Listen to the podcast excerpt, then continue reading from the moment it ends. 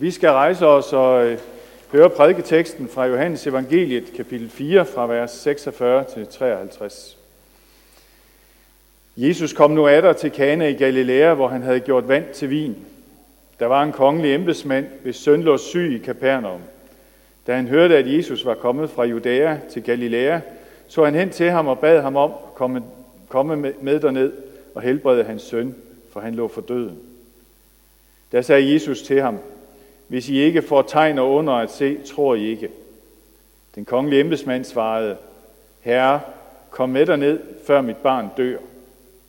Jesus sagde til ham, gå hjem, din søn lever.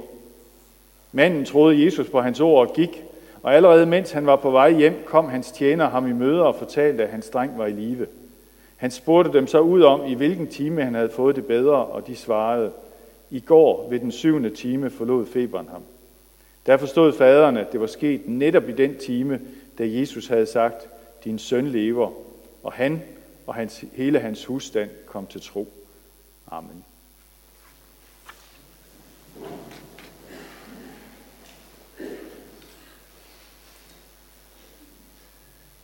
Ja, jeg havde besøg af en øh, præst den anden dag, øh, som skulle prædike i dag.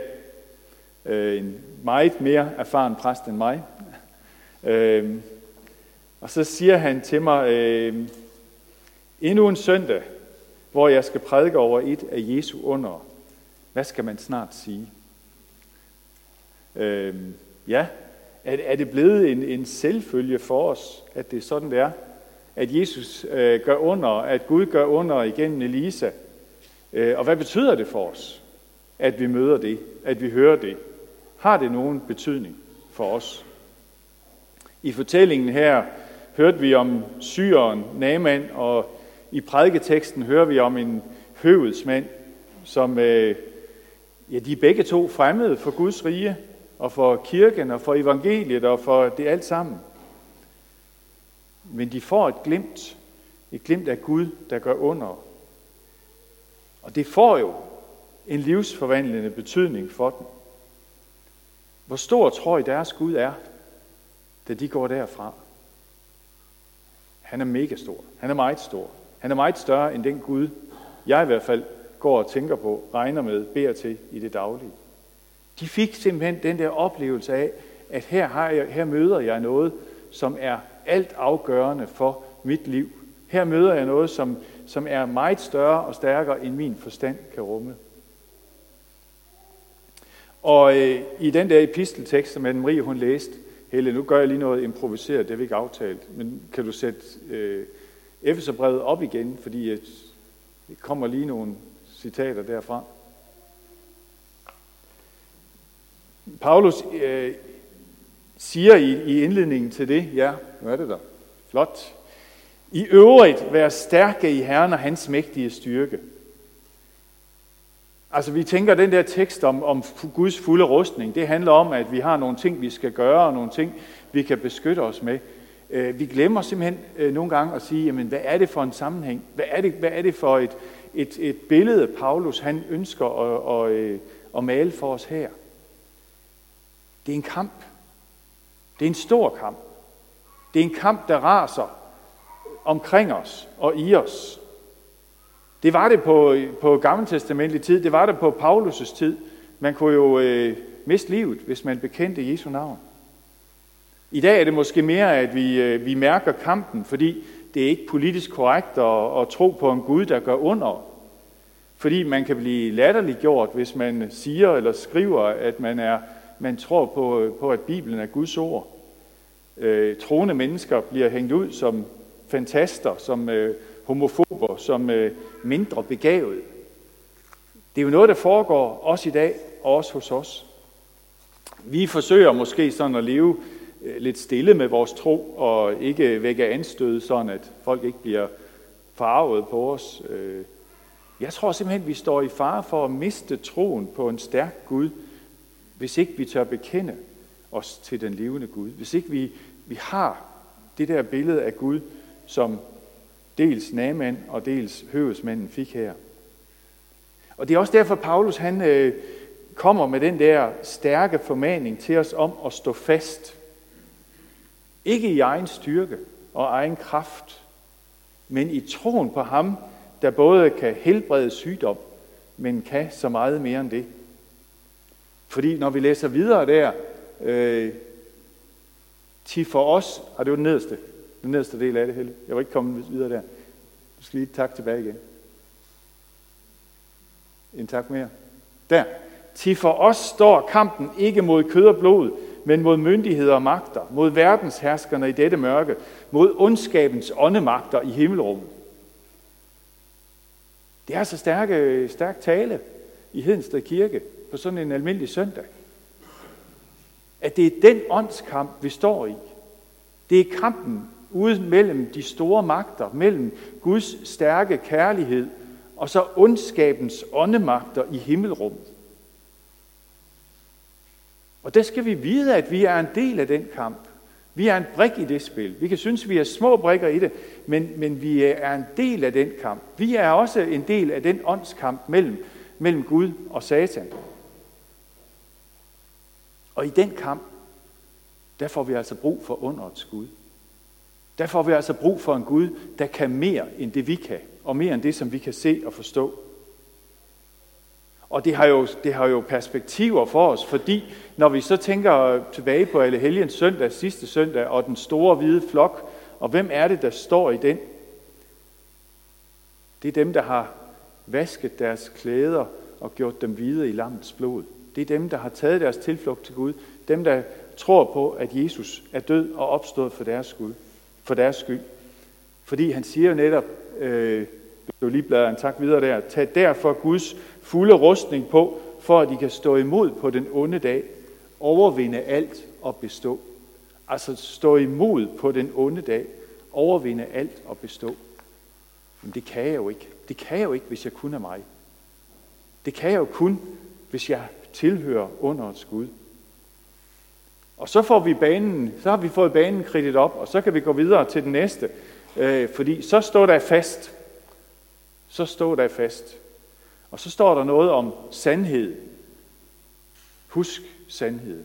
Det er sandheden, der er vigtig. Det er ikke øh, relativismen. Det er ikke, at, at noget er lige så godt som noget andet. Det er den sandhed, som Guds ord åbenbarer for os, der, der, der skal være vigtig for os. Det er noget med retfærdighed. Det er noget med at retfærd. Det er noget med, at jeg lever i et åbent forhold til Gud og mennesker. At min færden ikke er fejlfri, men at jeg over for Gud og mennesker øh, lever åbent med de ting, som går godt, og de ting, der ikke går så godt. At jeg har den rette færd. Og så er det villighed til at gå med fredens evangelium. Villighed til at, at, at turde gå ind i modstanden, også hvis det er det, der er nødvendigt og løfte troens skjold, bære frelsens, jær, frelses hjelm og åndens vær. Øh, sådan en prædiken efterlader ikke tid til at gå ind i det hele, så bliver den for lang. Øh, men øh, der er altså nogle stærke billeder her på, hvad det er for en kamp, vi står i, og at det er vigtigt, at vi tager de redskaber, som Gud han giver os i brug. Guds ord, sakramenterne, fællesskabet i menigheden, at vi, vi, er, vi går ind i det, at vi gør brug af det. Man kan godt synes, det er en voldsom krigsmetafor. Øh, der er nogen, der har det svært med de der krigsbilleder, der er i, i, i øh, Bibelen, det ved jeg. Øh, der er nogen, der har. Øh, men der er jo en grund til, at de er der. Det er jo fordi, vi er i en kamp. Det er fordi, vi står i en kamp. Det er fordi, at, at, at sådan er det. Sådan var det på Jesus tid. Og hvordan er det så, at vi skal være i den kamp? Øh, ja, lad os vende tilbage til prædiketeksten. Nu må du godt slukke den der op. Lad os vende tilbage til prædiketeksten og høvedsmanden i dagens tekst. Jesus han siger til ham, hvis ikke I får under og tegner under og se, så tror I ikke. Han siger, I er jo optaget af alt det der, som, som fylder noget i offentligheden og som, som ser spændende ud. Men hvad svarer høvedsmanden? Han svarede, Herre, kom med ned, før mit barn dør. Det var ikke tegn under, han havde brug for. Det var en ligefrem og en foldig tro. En tro på, at den her Jesus, han kunne hjælpe ham. En tro, der får de konsekvenser for ham, at hele hans husstand bliver frelst. Det kan også godt være, at det fik konsekvenser på andre måder. Det kan godt være, at han fordi han blev kristen og fulgte Jesus, øh, oplevede modstand, forfølgelse, tab af prestige eller karrieremuligheder, hvad ved man. Men hvad var det, der var vigtigt for ham? Det var hans barn. Det var kærligheden, der drev ham. Det var, det var desperationen midt i kampen mellem sygdom og død og ødelæggelse. Så drev den ham til Jesus. Ligesom den drev syren Naaman hen til profeten Elisa. Jeg vender øh, sådan ofte tilbage til, til en ung mand, som var i øh, Christi Dagblad og andre medier her for et halvt års tid siden, hvor han øh, meget sådan øh, lige frem fortalte, at, at han havde et godt liv, han havde en spændende uddannelse, han havde et godt job, han var aktiv i politik og alt muligt andet. Men, siger han, om jeg så mister det, om jeg så øh, ikke kan få job, når jeg er færdig med at læse, om jeg så øh, alt muligt, siger han, alt det der er intet værd i forhold til at vide, at jeg har del i frelsen ved tro på Jesus. Det er det, der betyder noget, siger han. Det er det, der alene betyder noget i mit liv. Og der tænker jeg så, hvis vi skal finde fodfæste i forhold til underets Gud, i forhold til Paulus' stærke ord om åndsmagter og åndskamp, og vi skal stå fast, så skal vi ikke gøre det i egen kraft, fordi så smuldrer troen for os. Vi skal gøre det sammen med en Gud, der kan gøre under, og som kan udruste os til den hverdag, vi står lidt midt i. Som kan hjælpe os, når vi synes, jamen her burde jeg gøre noget. Tør jeg det? Skal jeg det må du snakke med din Gud om.